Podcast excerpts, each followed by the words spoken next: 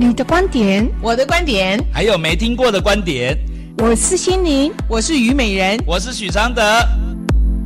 三人行不行？给你观点零。大家好，我是许常德，我是心灵。你收听的节目是台北 台北广播电台 FM 九三点一观点零的节目，每周一至周五晚上九点至十点播出。好，今天呢，在那个我们在等，因为心灵老师今天迟到了。迟到十三分钟，他欠我十三分钟。好，然后呢，就在这十三分钟之前呢，我们就跟台长聊一下天。嗯哼。然后呢，我对于我就想说，把用我的，因为我们台长年纪有点了，哦、跟我们年纪差不多，所以我想要用我的观念去给他这一代的人洗脑。结果呢，有洗到吗？我觉得他可能，因为我觉得会很难洗啦。可是。就是有让他压抑到，嗯，因为我们就聊到那个就是反同的问题，嗯，就前阵不是有那个同同性同志结婚多元成家的问题嘛，有游行很大，对啊，然后呢，我就说，对啊，你怎么会说就是就是因为有人就来我脸书就是问我说啊，你是你是鼓励那个一夫多妻吗？因为他多元成家就是不一定要忠贞嘛，嗯，这样子。我就说，哦，你就是你就是因为这个事情，就是觉得就可以反，你就有理由可以反对人家同性结婚哦。我说，要是这样的话，哎，已婚的那个异性恋的婚姻里面呢，如果有外遇，不就是一夫多妻吗？一个是台面上的对啊，一个是台面下。啊，这样的是少数的吗？你告诉我。啊，如果这样就可以禁止的，给人家反对存在，你们是不是不应该存在的啊？嗯。那我啊，他他很压抑，听我这么讲，我就说。你知道你为什么有这种心态吗？你们这种心态都是那种哦，用反对哦的一个态度哦去跟人家讨论，就是假装是可以讨论空间的，其实哪有？你就是已经反对到底下讲这种话，对不对？你哪有？你哪有？你哪有听人家意见的空间的？你都没有，连这个都没有哎，所以你才会像张凤书啊那笨成这样子讲说，啊那个我以后那个厕所要要分开。我说让人家厕所要分开，只有以前的白人呢，美国白人欺负黑人的时候讲出来的。嗯、哇，台湾还以为出现这样的一个人呢，真的是脑筋烧坏，都不知道会被他打死。我觉得，就是你，就是就是就你怎么可以鄙视人，动做到这种态度，就是完全显露你没有态度嘛，你只有鄙视嘛，你就 keep 我的鄙视。嗯，这样不好。对呀、啊。嗯因为其实你只要有生命哦，嗯、生命其实是平等的，嗯、它没有分别心啊。没有，就是其实就是，就算他是基督教，嗯、也不是每个基督徒都这么认定啊。就可见是某部分的基督徒这生意特别。哎，我为这个时候来说啊，反对同性恋结婚，就是要帮助同性恋更能更要要达成这个 团结。白痴，而且是中间分子会支持他们哦，你知道吗？像我们其实也没有很在乎细读那些法条，好不好？因为我根本就不反对，我根本就不支持人家结婚呐、啊，对不对？嗯、可是重点是，我我不支持，不表示我不允许别人这样做啊。嗯，就是怎么？你凭什么？就是张梦说，你凭什么？你有什么资格在讲什么？没有程度还要讲？好，来念信，赶快念。对，超爽的，不在乎就超爽的。好，今天这封信是这样，老师你们好。我的妈妈搬走了，爸妈已经分居快十年了。以前有空我都会回娘家坐坐，但现在就算回去也不想久留。我的房间变成爸爸的书房屋房，但东西已经堆到没有地方站。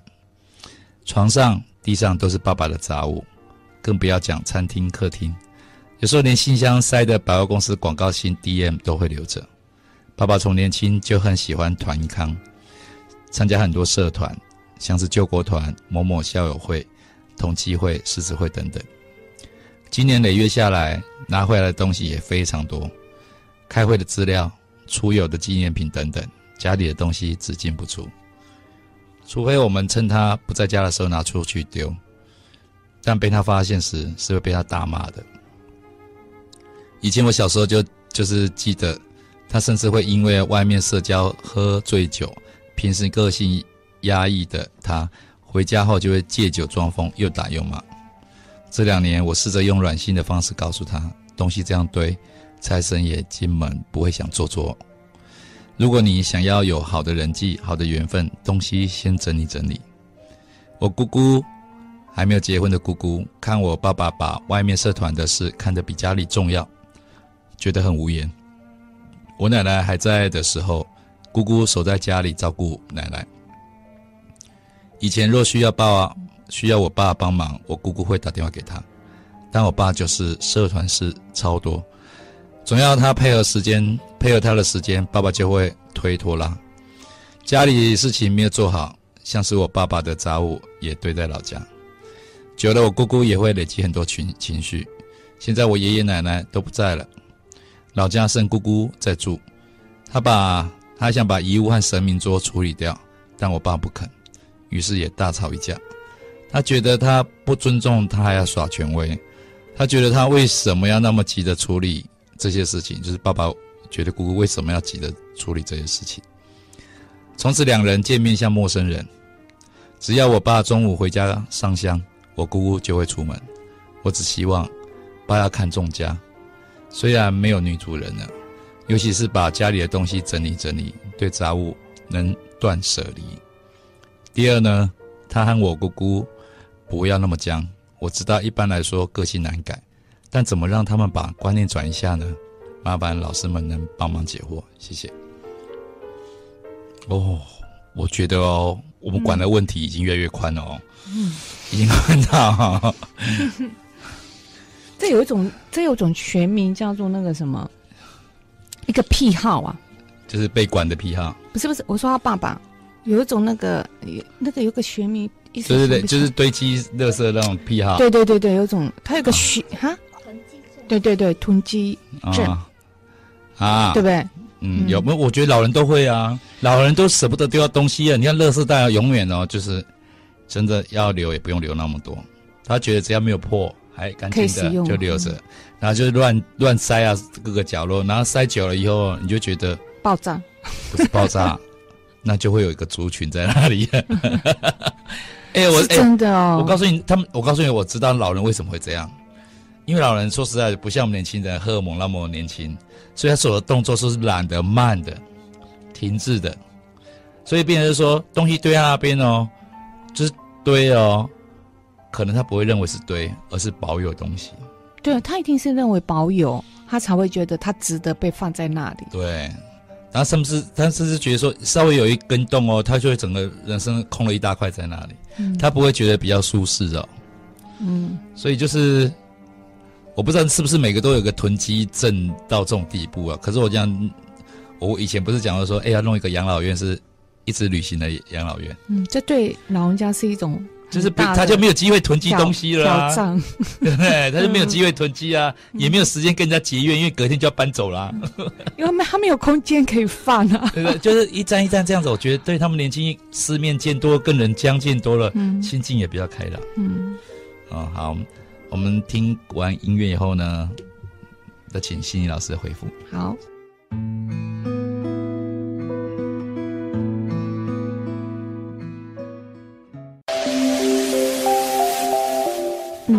其实哈，父亲呢是一是一位囤积者哈。其实外在的呈现是以实体物来去填满的，而真实是他情感是有破洞的哦，是一个无底的大黑洞哦。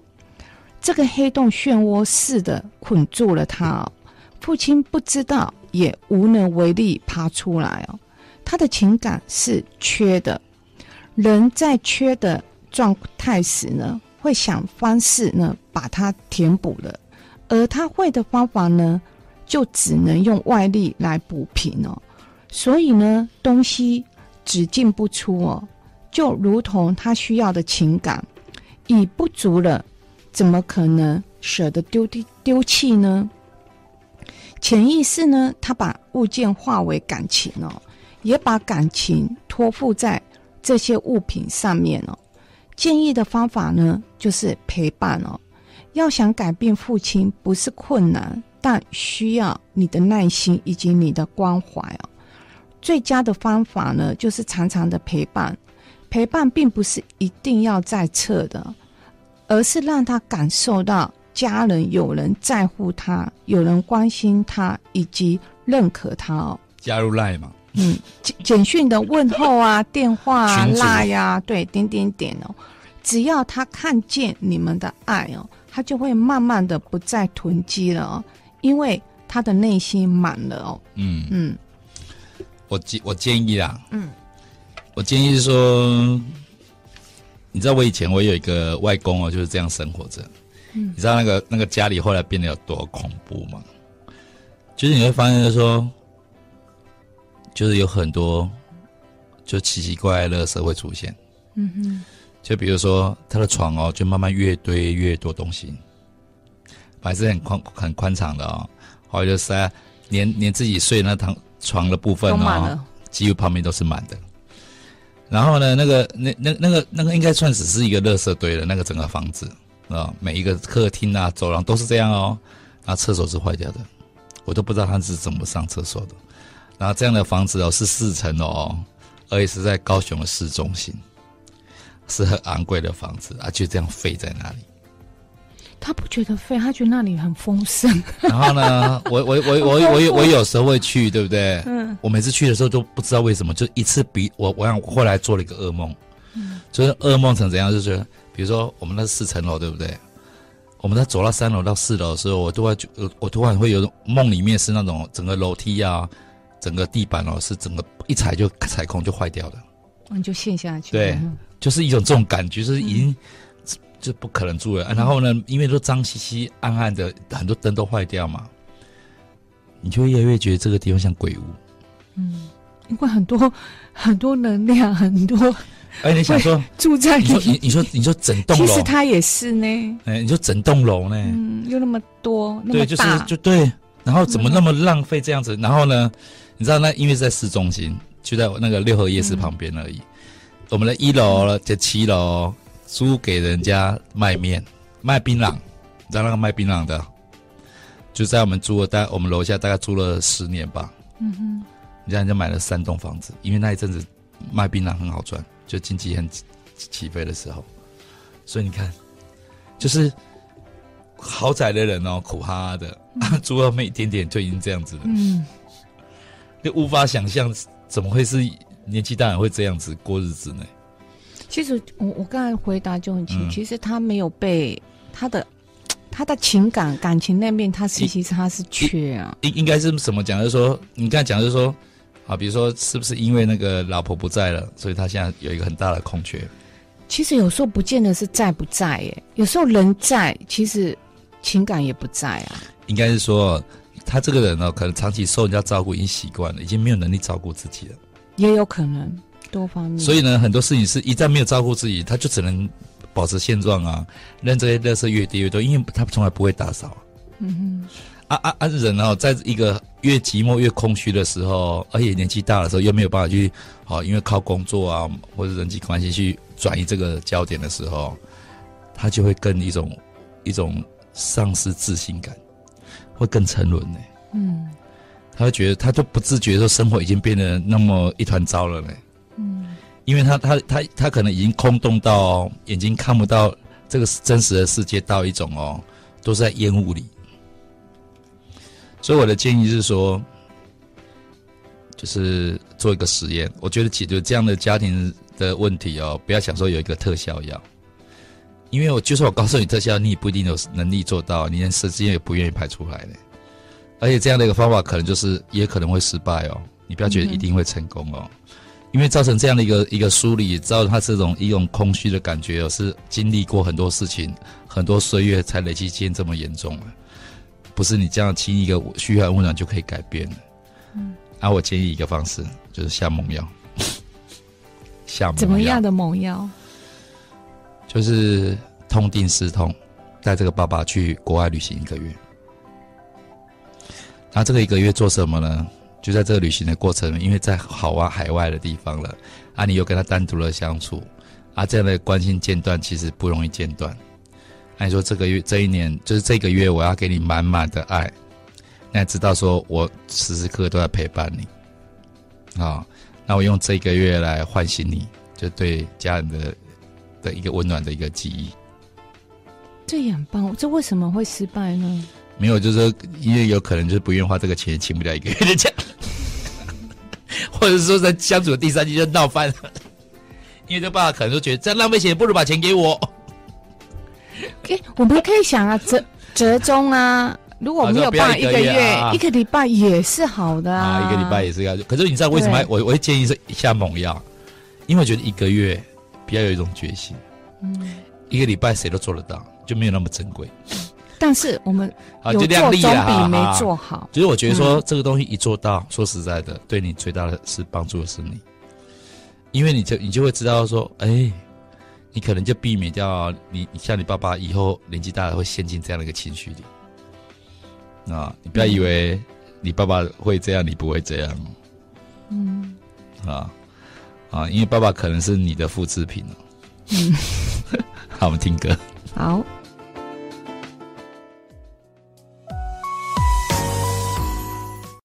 不是德语，不是德语，是中文的。不只是爱情，还有人性。许常德，德语路。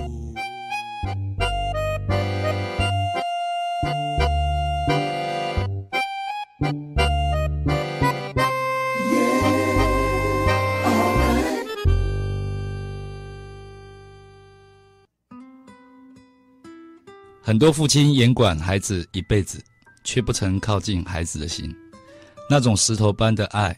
或是过度偏执的关心，都不是未成年的孩子消化得了的。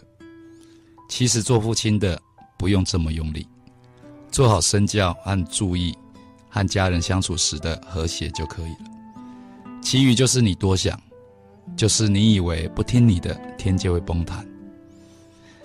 很多教育交给专业的老师帮忙，不要事事插手，不要把你的愿望移植到孩子的生命。你越想帮忙，越可能陷进习惯性的下指导棋的不自知。好，你收听的节目是台北广播电台观点零的节目。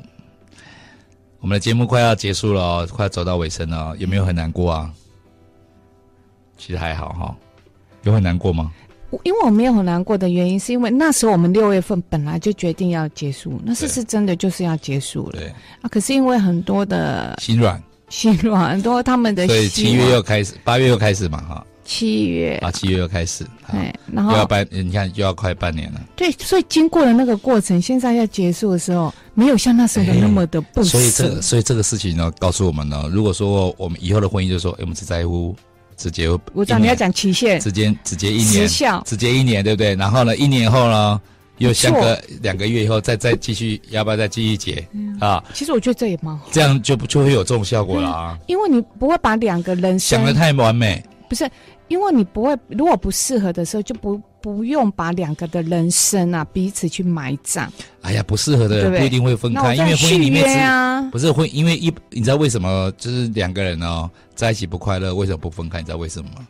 因为婚姻里面最重要的不是感情，是其他的，对，面子啦、孩子啦、嗯、家族的愿望啊、父母的愿望啦，对不对？一堆这样的事情。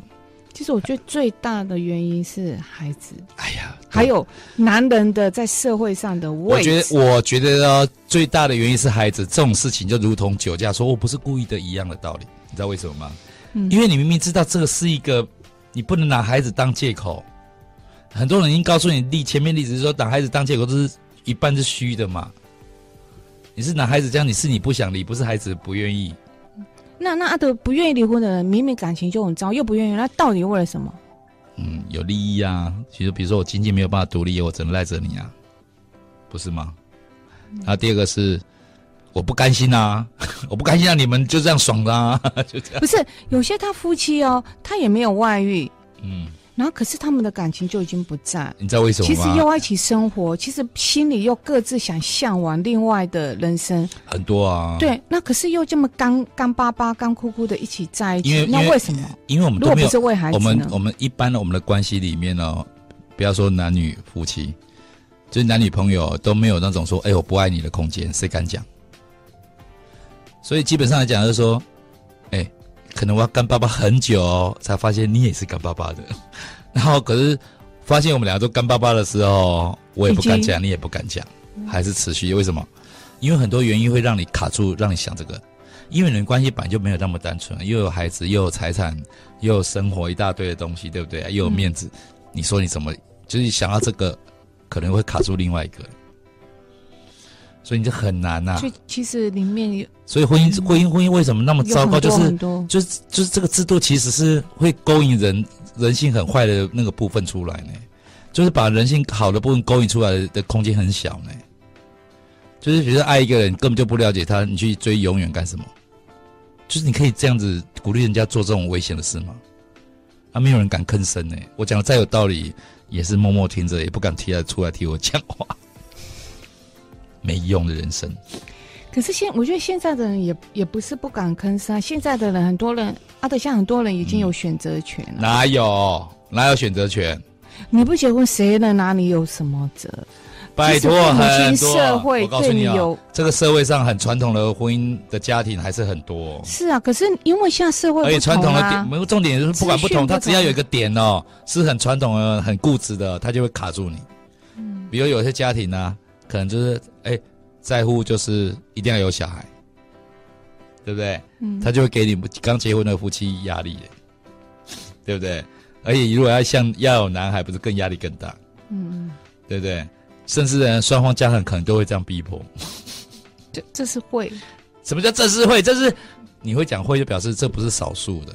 这对啊，这真的不是少数啊！啊啊啊啊！既然这样，有什么好鼓励异性恋的婚姻呢？就是这么严重的问题，都装的没有看见，然后还可以批评人家，我都不懂是什么道理呢？怎么会那么没水准？嗯，我们来听歌。好。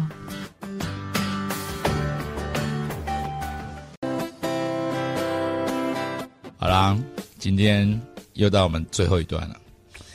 我对于我们节目即将要到尾声呢，其实很开心。但我们心怡老师呢，就是想说，啊，他们都没有找我们续约吗？对，我觉得我你我不是阿德老师还想我们要不要，他问我要不要续约，我说我没有说要不要，我没有我没有说要不要继续做，要不要继续过观点呢。然后因为我觉得说，台北电台以外还有很多电台嘛。以我们两个现在的魅力，是怎么会找不到呢？我不是找，我意思是说，人家有没有？你做别的节目，电台别的电台比较容易。嗯。然后呢，台北电台呢，广播电台，他们也可能怕又被我们拒绝。哦。我们要这样想啊。啊，对老师自我感受真是不错。我觉得人生哦，遇到任何问题哦，都要用一种哦，不要让自己过度压力，因为你你你、啊、你在这个时候批判自己也是假的啦。这哎，这是真的、哦。这个时候反而要先定，你要心要定下来，而、啊、这定下来不是说把一切想的太美，而是让自己不要慌。但也不要把自己想的不好，这是真的。想不好就会慌嘛。嘿，用中立的立场去看，不要以为这个时候很严苛，标准更严苛哦，是对自己好的哦。嗯。真的，这更扛不住而已。有时候，对，有时候你就要，如果你发生这事情哦，你把你自己，你一直自责，一直自责，没有用的，一点都没有。为什么？你会让你自己崩盘。没错。然后那么，你会对你自己一点信心都没有。然后你会对未来啊，未来你会是很恐惧的。没错。然后呢，你就找不到那一扇为那个美好的那一扇门，因为那扇门就关得紧紧。嗯。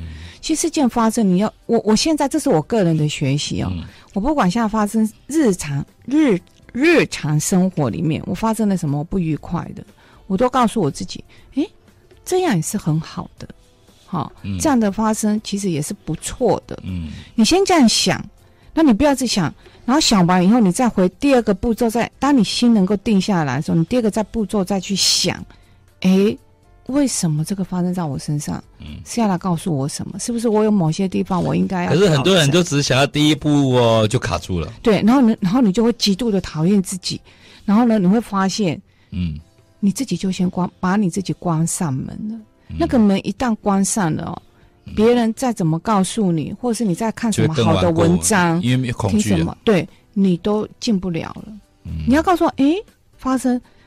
再不好的事情，你越要告诉你自己，越要哦，嗯、告诉你自己，这没有什么不对的，嗯、这没有什么不好的，这、嗯、是你要给你自己找一条出路啊。嗯，好啦，嗯，我再提供另外一条出路。好，我不会告诉你说这没什么，因为骗不了自己两秒钟。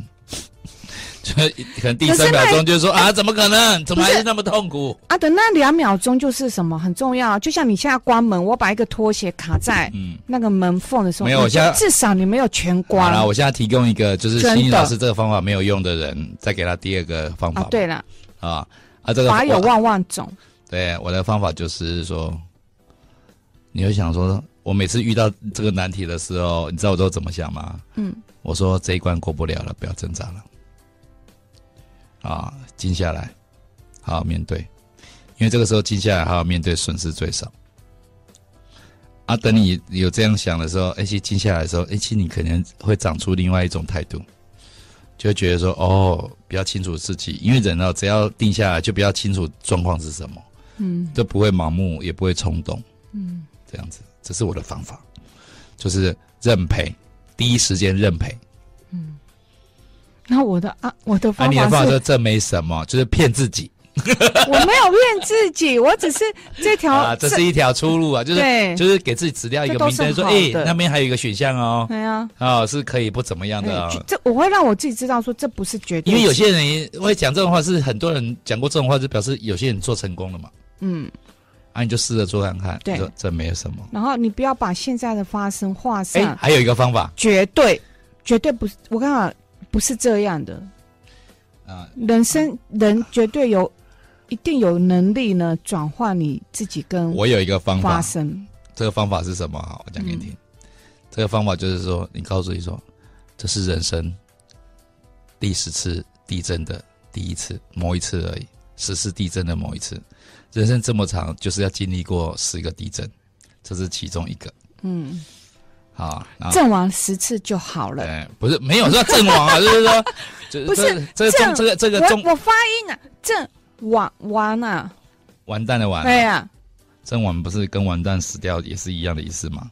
我不是那个意思，我意思说你把这个十次啊，震后了，阵后了，对呀，就是反正这地震之后呢，就会就没事了，经历过地震就好了。对啊，说每一次的你都。